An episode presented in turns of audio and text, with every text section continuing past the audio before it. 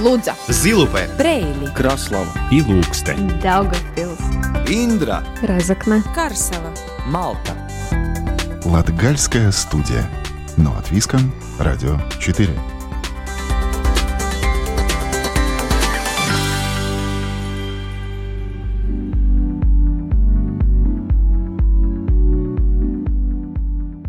Приветствую вас, дорогие друзья! В эфире Латвийского радио 4 программа «Латгальская студия». У микрофона Сергей Кузнецов. Мы продолжаем цикл под названием «Латгалия на рубеже культур». Ранее мы успели рассказать о многонациональности региона, и гости выпуска пытались разобраться, в чем заключается этот культурный код. Кроме этого, побывали в Резекне и узнали о русской народной и церковной песне. В Даугавпилсе разбирали вопросы медиакультуры. Сегодня окажемся в Аугждавском крае на берегу Даугавы в усадьбе Лиелборне – Нора Пойша несколько лет назад решила расширить школу русского языка для иностранцев, которая работает в Риге. В итоге местом для филиала по изучению русского языка стало заброшенное поместье в Селии. О том, как приходилось восстанавливать усадьбу и почему люди готовы ехать изучать русский язык в Лиэлборне, место, которое находится вдали от крупных центров. Узнаем все это в разговоре с Норой Пойшей, директором школы и владелицей усадьбы. Латгалия на рубеже культур.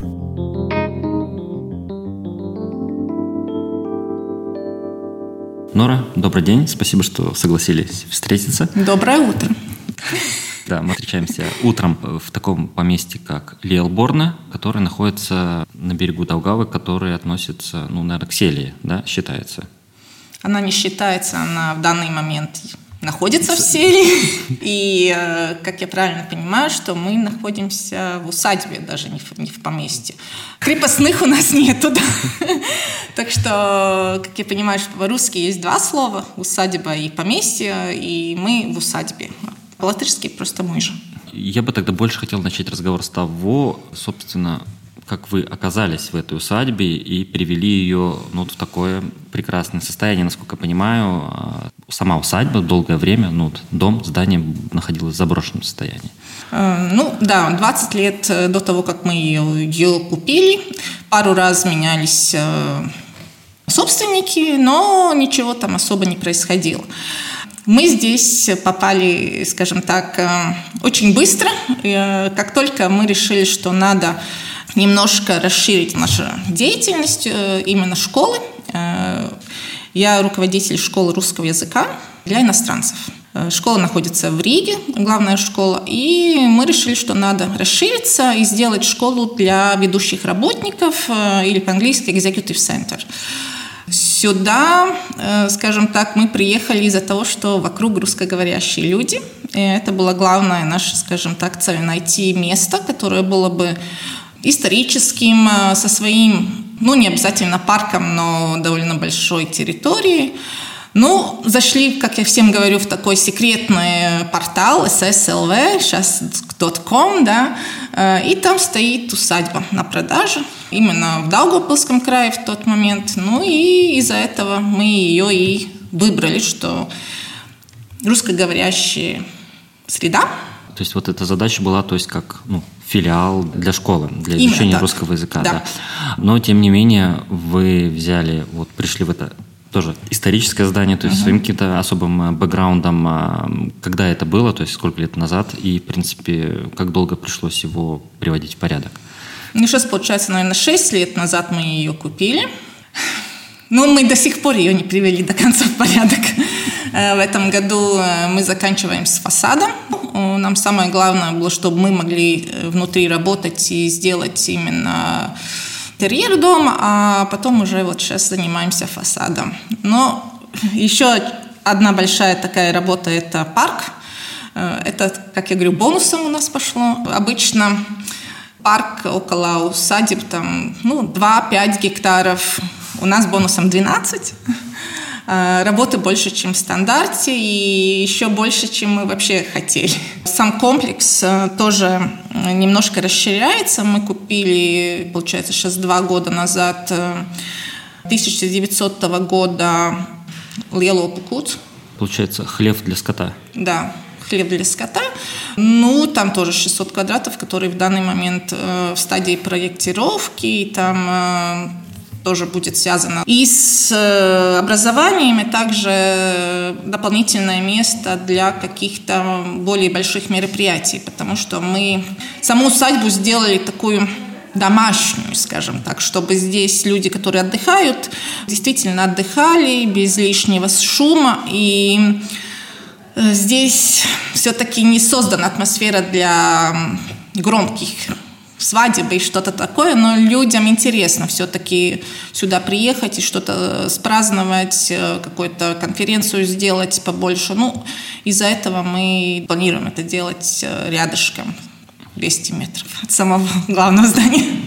Если так взглянуть да, действительно шире, и вот в латгальской стороне, и в селе, так или иначе, иногда там можно найти какие-то заброшенные да, усадьбы, поместья, mm-hmm. вот эти можно, люди многие... Можно, сын постоянно едет и говорит, о, мам, смотри, смотри, какой красивый дом, он почти разрушился, может, хочешь восстановить? Да, дети издеваются. Да, то есть это кто-то любит именно такую полуразрушенную ага. атмосферу. Да, есть люди, которые действительно занимаются восстановлением. А у вас была действительно такая, ну, практическая задача, для чего да. будет здесь создано. Но, тем не менее, это историческое здание, объект, насколько это для вас было важно тоже принципиально сохранить эту аутентичность, и, с другой стороны, насколько, наверное, может, законодательно на вас тоже давили какие-то ограничения, что можно трогать, что нельзя, или плюс-минус вы были свободны и только ограничили себя только из своих каких-то собственных принципов. Ну, как и всем говорю, может э, кто-то не согласится, но э, любой собственник все равно сделает так, как он хочет. Да, неважно, какие уже там законы. Э, это мое мнение. Я росла около турецкого замка, и там раньше была такая турбаза Сигулда. И, соответственно, это национальный парк Гауи э, с очень большими ограничениями, что связано с природой. Здесь мы находимся в парке Даугавслоки. Эм, э, по э, скажем так, ограничениям чуть меньше, чем национальный парк, да, но все равно имеются. Э, росла, как я говорю, около турецкого замка, восстановление замка, раскопки и так далее.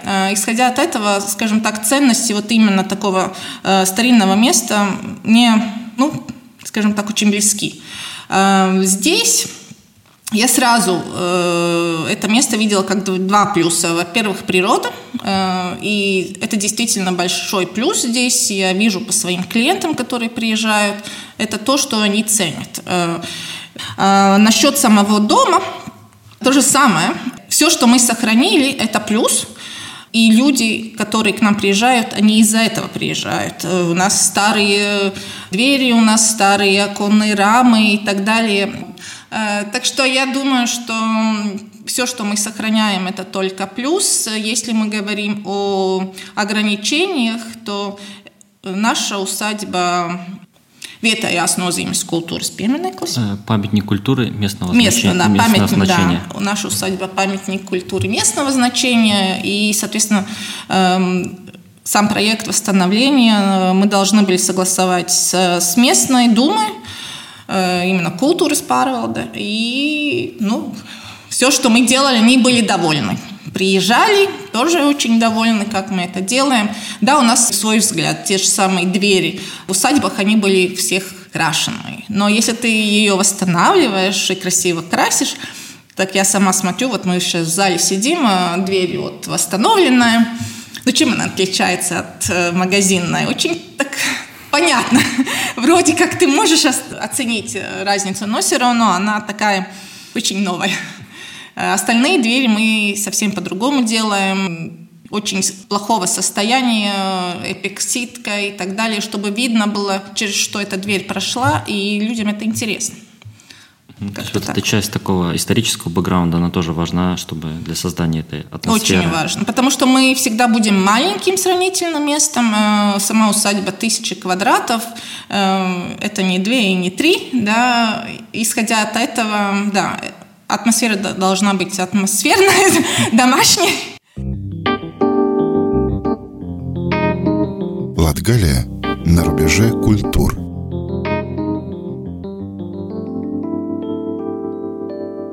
Школа в Риге работала давно, поэтому и находить будущих учеников, готовых ехать в Лейлборн, не составляло сильного труда.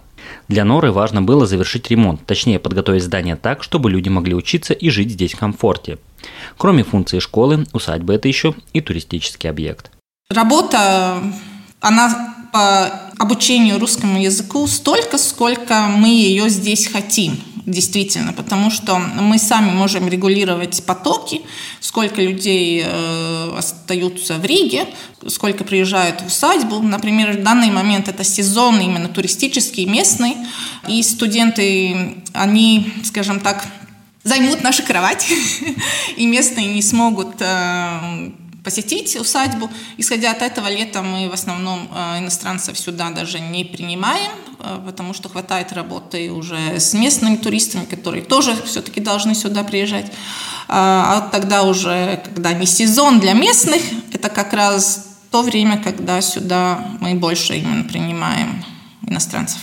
А насколько было необходимо э, расширяться? Потому что, с одной стороны, вот есть у вас уже наработанная база э, в Риге, там все транспортные хабы, угу. удобно приехать, добраться.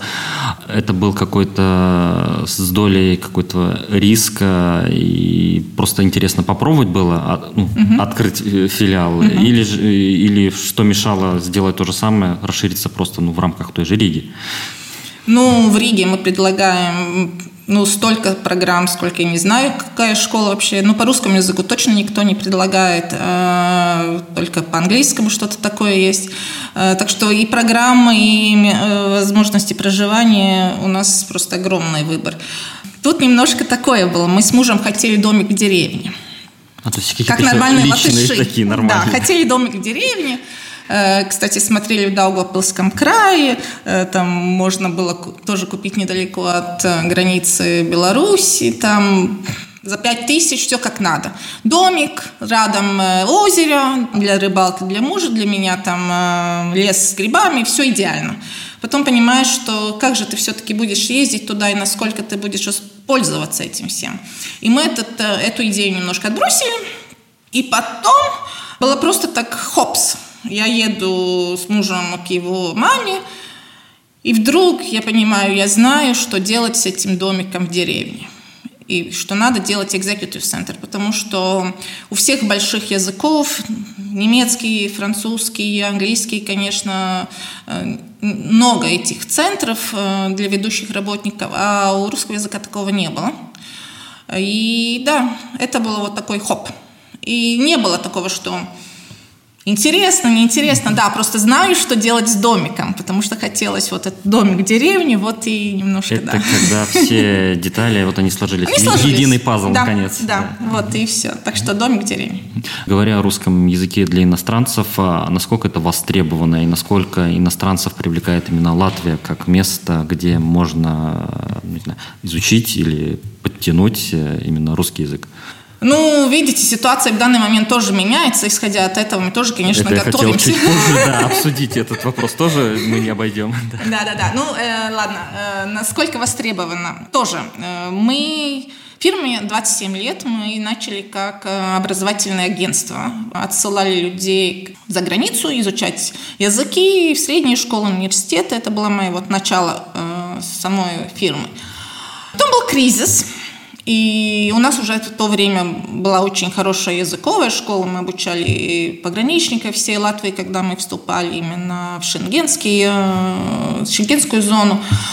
И у местных людей не было денег. Надо было думать, как э, да, выжить. И тогда была тоже вот такая идея.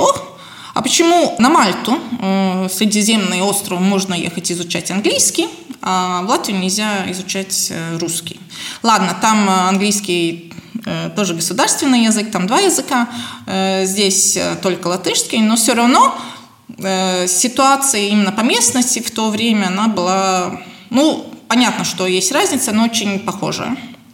Ну, так родилась эта идея, и так как мы работали в сфере образования уже до этого очень много лет, у нас много партнеров было, тоже у нас было сравнительно, наверное, легче войти в, Пиргос, Э, в рынок? В, в рынок, да, и на, э, первых студентов сравнительно легче, скажем так, э, к себе привлечь, так как партнеры просто в нас уже верили и знали, как мы работаем и так далее.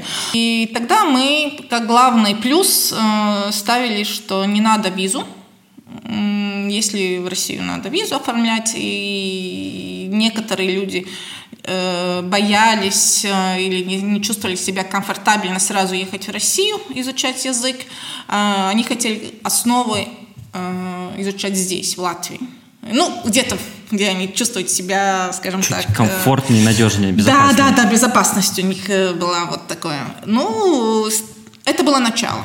Это вот безопасность, не надо визу. А как вы сами, ну вот, руководя школой, видите вот это культура сохранения русского языка, она вообще существует или это больше часто у людей на словах, э, что вот это, это мой родной язык, ребенок должен читать, ну, я, может быть, так более mm-hmm. на бытовом уровне говорю, или люди действительно что-то предпринимают, как-то это позиционируют, или дальше каких-то слов и комментариев в соцсетях не уходит? Вот такого, я бы сказала, понтового, вот я вот хочу сохранить там культуру, вот э, Такого у нас не было, чтобы я так особо э, сталкивалась с этим. Те же самые, вот что я могу сказать, семьи, например, которые принимают наших студентов, больше, конечно, про Ригу, потому что здесь э, в у них э, отельное проживание. Эм, это русскоговорящие семьи, которые э, ежедневно да, используют только русский язык для общения дома, но очень многие из них без проблем могут со мной общаться на латышском языке. Да?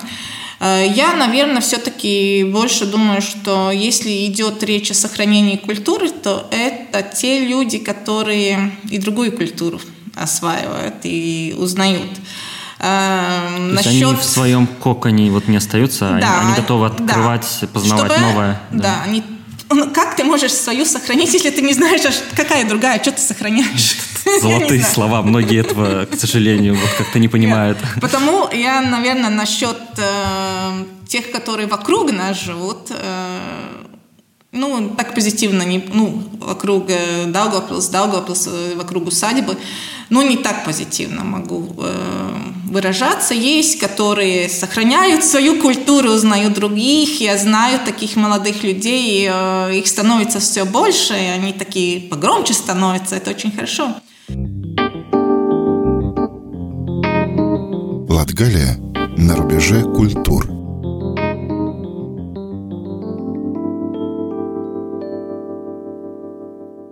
Следующую тему в контексте изучения русского языка, которую обсудили с Норой Пойшей, это изменилось ли отношение к языку и повлияло ли желание изучать его после крупномасштабного вторжения российской армии на территорию Украины в феврале 2022 года. Однозначно это все будет меняться и меняется. И, например, если говорить, что поменялось у нас, у нас те же самые партнеры, например, которые, как я говорю, присылали э, студентов на изучение русскому языку, а, присылают на изучение э, украинскому языку. Так что мы даже сейчас обучаем украинскому в Латвии. То есть тоже так перестроились, происходит, да? Происходит э, что-то интересное тоже, да. Мы знаем, что это не будет нашей основной деятельностью однозначно, и смотрим на другие вещи, но это Да? Э, если говорить о такого отношению к языку, те, которые приезжают к нам, как я уже говорила, что из-за того, что они э, более, я бы сказала, да, более интеллигентные, э, они изучают язык. Они не делают знак равно между да, действиями государства и да. ну, вот языком да, ну, носителя. Да. Я думаю, что больше, скажем так, именно это повлияет на тех, которые ехали в Россию, потому что туда ездили очень многие из-за туристических целей тоже. Да. Язык, э, обучение языку – это часть туризма по-любому. Э, то же самое Англия это ставит как самый главный доход именно по туризму – это обучение английскому. Эм, и Россия, конечно, получала много вот этих иностранцев, которые да, едут изучать язык. Там больше, да, они будут, скажем так, страдать. И сейчас страдают, да. К нам приезжают более, да, такие с длительными уже А вы какой-то момент ощутили, какой-то что вот пауза, настороженность, люди решили пока подумал, может, не поеду и учить, ну, именно вот говоря. Мы получали неоднократно вопросы, довольно много, э, о владельцах именно школы. Люди хотели удостовериться, что владельцы не связаны с Россией и не россияне. Такие вопросы у нас э, очень много появились. Последние вопросы такие я получала месяц назад. Да. А что говорить о самих настроениях в Латвии? Потому что а, с, с, вот война а, в Украине, то есть провоцировала у нас свои какие-то внутренние вот эта проблема именно а, русского языка, угу. который во многом, да, был, скажем так, здесь. Почему его такая масштабность? Это и какие-то исторический бэкграунд угу. Российской империи, потом советская оккупация, и вот угу. таким естественным путем или не, неестественным. А здесь очень много действительно русскоязычных mm-hmm. людей, и за последние полтора года э, в латвийском государстве именно поднялся больше вопрос, а, где-то более крайние меры, mm-hmm. где-то менее вопрос, ну если так обобщить, то вот этой дерусификации, то есть полный mm-hmm. запрет использования русского языка, то есть э, как-то лично вам, вашим коллегам как бы ставилось в укор, зачем вы скажем так, ну, пропагандируете, насаждаете этот язык? Ну, скажем так, я с этим... Э, ну, так как сейчас э, сезон, много туристов приезжают, и группы, и э, много уже в таком пожилом возрасте, да, у многих не сходится все. Они видят меня, вот, латышская настоящая хозяйка, там усадьба латышка, там все, все, все и вдруг она говорит, что мы обучаем русскому языку. А некоторым пожилым это, они вообще не, они всю экскурсию через каждые 15 минут опять задают вопрос, что происходит. Они не могут понять. Для них это совершенно несовместимо. Да, они не, они не могут понять, почему, что происходит. Да, вот несовместимо действительно. Так что э, бывает это, но я профессионал своего дела, и у меня нету проблем с объяснением, у меня нету никаких э, личных проблем. Язык это всегда будет э, какое-то богатство, и мои дети все разговаривают по-русски, э, умеют разговаривать, писать даже, даже маленькая. Им интересно.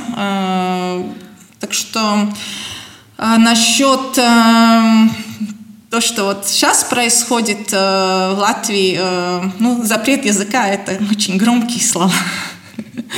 Э, язык не могут запретить, э, но то, что надо, чтобы люди изучали латышский, это однозначно. Э, я же разговариваю по-русски с акцентом, там еще как-то, да. Я не филолог, я просто ну, руководитель школы и ипошникс, но Почему местные не могут и не должны? Должны. Я считаю, что должны. И сейчас очень трудно, я очень, честно говоря, переживаю за местных детишек, которые в школе с 1 сентября сейчас будут, э, я даже не могу сказать, учиться на латышском языке. Они не знают язык. Как они могут учиться? Да? Э, мне немножко жалко всего этого, что тут происходит. Э, и вот это латышское все время переходить на русский язык, мы людям реально не помогли. Э, я своей дочке, э, младшей, вот она сейчас первый класс пойдет, я ей очень пытаюсь э, объяснить, что она тем, что она будет разговаривать со своими друзьями русскими по-латышски, она помогает им. Что они должны по-латышски, что они должны все слова изучать как можно больше, потому что она так же, как мы все латыши, переходит просто пол тычка она переходит на русский язык, потому что вот она понимает, что это русскоговорящий ребенок, она сразу переходит. А, и вот эта медвежья услуга последних да. 30 лет. Она, мы сейчас продолжается. ее пожинаем, эти плоды. Нет, это до сих пор происходит. Ну и продолжается, да. Да, но это опять какая-то менталитет латышей, что мы все-таки, да, такие вот хорошие. Но это не значит, что те, которые не изучали, они вот э, страдальцы. Нет. Вы же как-то все-таки не сказали, нет, слушай, разговаривай со мной по-латышски, мне это надо. В основном было как? А, ну, все хорошо, она разговаривает по-русски, значит, мне же не надо напрягаться. Ну, да, как-то так. Да, это день сегодняшний, который последствия, результаты mm-hmm. мы еще будем долгие годы смотреть, куда мы свернем. А, а если заглядывать совсем далеко, на ваш взгляд, э, в какой-то момент произойдет этот естественный процесс? Все же Латвия независимое государство, есть государственный язык латышский, это нормально, естественно, и обучение, и что в какой-то момент вот эта значимость и все бурления вокруг э, русского языка, ну, в основном связаны с каким-то политической окраской, mm-hmm. они снизятся естественным путем, что меньше людей будет его использовать, и он станет, ну, очень таким, ну, второстепенным, то есть, то есть в некоторых семьях, где действительно будут работать над сохранением его. Э, я думаю, что однозначно. Во-первых, то же самое, если мы говорим о Даугавпилсе, эм, молодые люди, которые хотят хорошее образование, они все-таки смотрят на университеты, колледжи других городов и других стран. Они э, там э, получают образование, часть э, возвращается, да, часть э, просто в контакте со своими друзьями, семьей и свою точку зрения распространяют. Так что это, это без вариантов. Однозначно. И насколько быстро, это другой вопрос, да. Э, то же самое у меня соседи, да, но они получают э, письмо, они же не могут его на латышском прочитать. Они спрашивают, что там написано, да. Эм, ну, когда у меня дел мало, я могу перевести, там, сказать, если мне много дел, я же, ну, как любой человек, можно там дела, Нет, раздраженность, какая-то еще что-то, да? да. Э, люди же по-любому чувствуют такое ну, неудобство, да. Понятно, что те, которые уже пожилые, ну, вряд ли они будут изучать, но все равно, э, если они умные, они будут своим советовать. Ну, да, ну, я без этого языка вот сейчас как... не знаю как ну, в черной дыре, да, что-то, а, что все-таки нужно э, знать язык хотя бы на каком-то уровне, чтобы нормально общаться, работу ту же самую найти. И у нас проблема с работниками, что они не знают латышского языка, да, не знают русский, но к нам приезжают и иностранцы, которые не только изучают язык, но просто как туристы у нас приезжают латыши, а, которые не знают русский язык. И даже если знают, не все хотят по-русски разговаривать, да, им надо напрягаться, они не могут выразить все, что хотят. Значит, это все-таки персонал должен перейти на Ну да, язык. идти навстречу. Да. да, но да, они не знают. А, думаю, вот действительно на этой реальной ноте завершим разговор. Еще раз напомню, сегодня мы находились в гостях в усадьбе Лиелборны у Норы Бойшик. Вроде бы у нас сегодня разговор был и о русском языке, но получилось и латышском, и другом. То есть это еще раз доказывает о том, что иногда не в языке дело, а именно в выборе каждого человека. И изучение каждого нового языка делает его богаче. А вот какое-то окукливание, такое и запереться в бункере только с неким своим представлением, с каким-то собственным своим правильным языком, ну, делает только человек, вот, сам себя ограничивает э, в видении этого мира, который действительно очень широк и прекрасен. Надо только ему открыться. Еще раз спасибо вам за беседу. На здоровье. Спасибо. Латгалия на рубеже культур.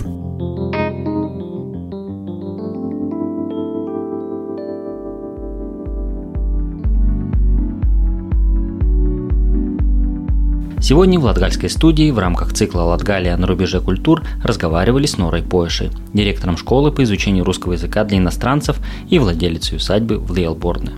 На этом программа «Латгальская студия» прощается с вами до следующего четверга. Передачу провел Сергей Кузнецов. Если вы что-то пропустили, то нас можно найти и послушать в архиве Латвийского радио 4. Там доступны все выпуски Латгальской студии. Кроме этого, программа доступна в мобильном приложении Латвийского радио и на всех популярных подкастинговых платформах. Встречаемся там, где вам удобно.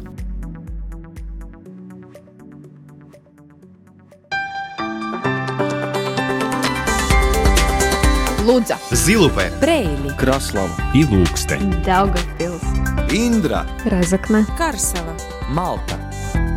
Латгальская студия. Но от Виска, Радио 4.